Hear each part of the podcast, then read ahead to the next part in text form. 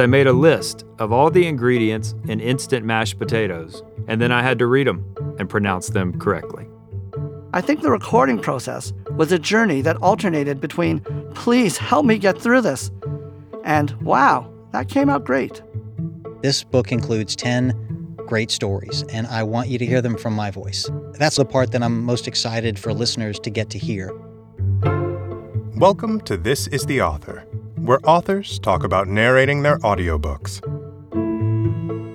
In this episode, meet founder and CEO of The Life Giving Company, Tyler Reagin, professor of management, David Weitzner, and business storytelling coach, Paul Smith. Hear how each author realized that they wanted to share stories that could help listeners in their work, and what the recording studio was like. Enjoy.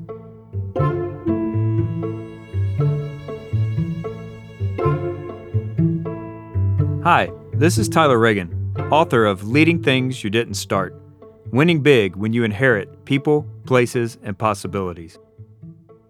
I wrote this book because I remember as I stepped in the first day of leading a national movement that had a very public platform, and I looked around for resources that would help me as I stepped into a space that I didn't start, and I realized there were very few. There were a million resources out there for leading things that were new, for starting something from scratch, being an entrepreneur or a startup, but very few for leading things you didn't start. And I also realized that the majority of the leaders in the workforce don't start something on their own, but step into something they didn't start. The one word that I would use to describe getting to record or recording an audio version of the book is the word gift. I love listening to audiobooks for the very reason of it's just convenient and I love it when I'm driving. To me, I never want to be ungrateful for the gift it is to get to communicate to so many people the content and the things that I feel like I'm supposed to share. It's amazing how when you write thinking about reading versus writing thinking about audio, how there's some phrases and words that you might not use the next time. For me this time, was I made a list of all the ingredients in instant mashed potatoes, and then I had to read them. Who knew that I was ever going to have to read those words and pronounce them correctly? One of the things I'm most proud of was having four unique case studies, and as we read them for audio, it was really interesting to reread and rethink about the interviews and the conversations with these amazing leaders. If I wasn't able to record my own voice for this book, I probably would have picked my dream narrator, Matthew McConaughey. I just listened to his newest book, Green Lights, on audio, and he was incredible. And he's so funny, and his timing is amazing. So maybe he could have made this book even better. And now, hear Tyler Reagin read a clip from his audiobook. I remember it like it was yesterday. The keys were handed to me. Not to a car, but to a movement an incredibly important and beloved movement, Catalyst. I was driving to the office for the first time in my leadership role. It was weird. I'd been in my role with North Point Ministries for the past decade. My identity had been connected to that organization for years. Not only was I about to start something completely new, but my identity was also about to change. Again.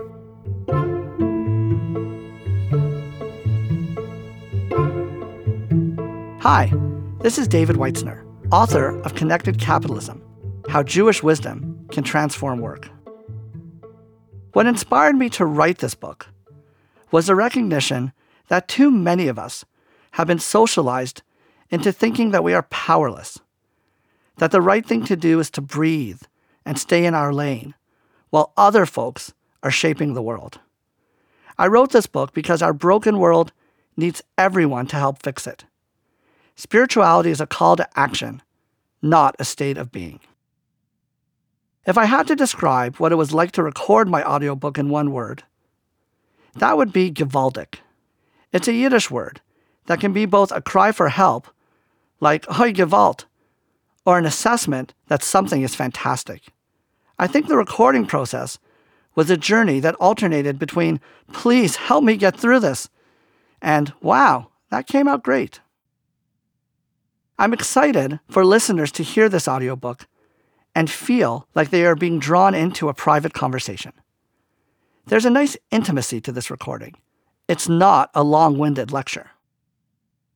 If I wasn't going to record my audiobook myself, the dream narrator I would cast is Larry David.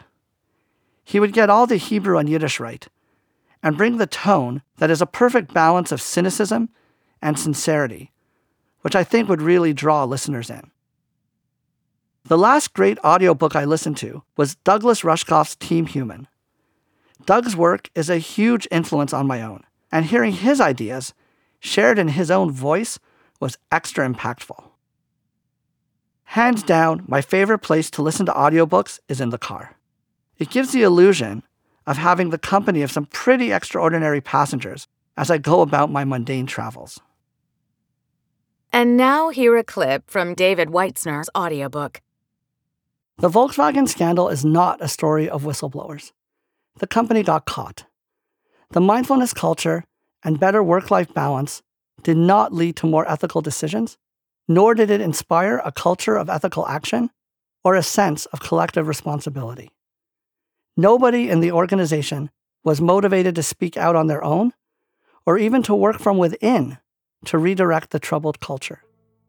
It is not at all apparent how a culture of mindfulness, even if it were done better, might have changed this outcome.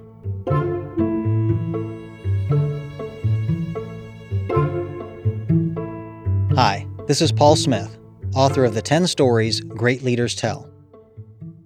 I wrote this book because I'm constantly asked by my clients, yeah, okay, there's a lot of stories I need to be able to tell, but which ones are the most important?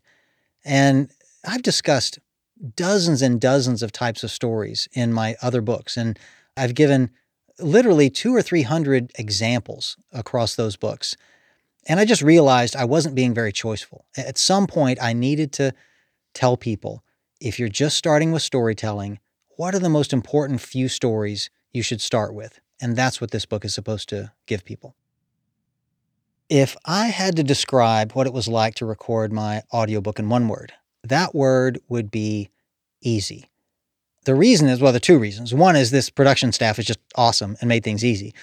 Secondly, honestly, it was a really short book. I mean, this book was written intentionally so that it could be read in a single hour or maybe spoken in a couple of hours, as opposed to most of my books, which are normal length books that might take you 8, 10, 12 hours to read. This was a short production. Normally, it takes me two or three or four days in a studio to bang out an audiobook. And Bruce and I knocked this one out here in just two or three hours. While we were recording this, I realized I had trouble pronouncing the name of the city in India, Chennai. It's Chennai, not Chennai, but now I know. I'm proud that I was able to tell my stories myself. You know, the, the rest of the book, the main prose of a book, you know, if somebody else was narrating that, I wouldn't be too offended by that. But when it comes to the stories, they're just more personal to me. And that's also the part that I'm most excited for listeners to get to hear. This book includes 10 great stories, and I want you to hear them from my voice if I wasn't going to record my audiobook myself, I would cast Morgan Freeman. He would sound so much sexier and better and smarter than me, but he'd probably have to read the stories a few times first, and I didn't. So there's my one benefit. And now, listen to a clip from my audiobook. Every great leader is a great storyteller. And the first and most important part of being a great storyteller is knowing what stories to tell. Ironically, journalists and publishers are typically interested in producing content on how to craft leadership stories the structure of the story, the emotional elements, the right level of detail, how long they should be, etc. But when I work with executives, actual leaders working in organizations, those aren't the first questions they ask. The first question they typically ask is What stories do I need to tell?